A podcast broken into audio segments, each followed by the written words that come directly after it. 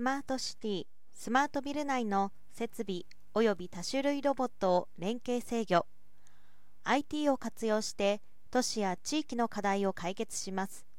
スマートシティの構築は近年さまざまな企業団体が注力していることであり建物等の各種設備機器の管理データを統合し連携動作を可能にする基盤を提供しているそのパートナー企業では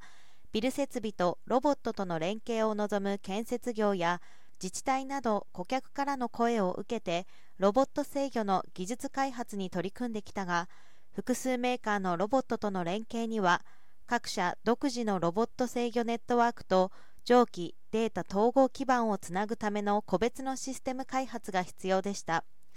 実際の運用時は全ロボットの動きを把握し互いの衝突を避けるといったメーカーの壁を越えた高度な制御技術も求められていました。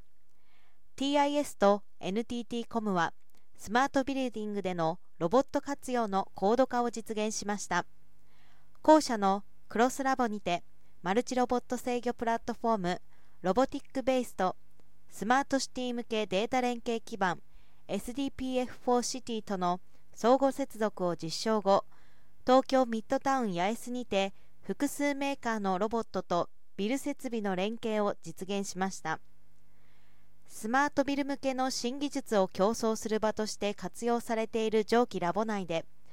複数種類のロボットを稼働させて進めた実験ではデータを確実にやり取りするための API の開発といった難所もクリアし十分なサービス品質で相互接続が可能との技術的裏付けを得られました。運搬・清掃ロボットの自立走行によるエレベーター乗降やセキュリティドアの通過を可能にする仕組みを顧客に提案しました。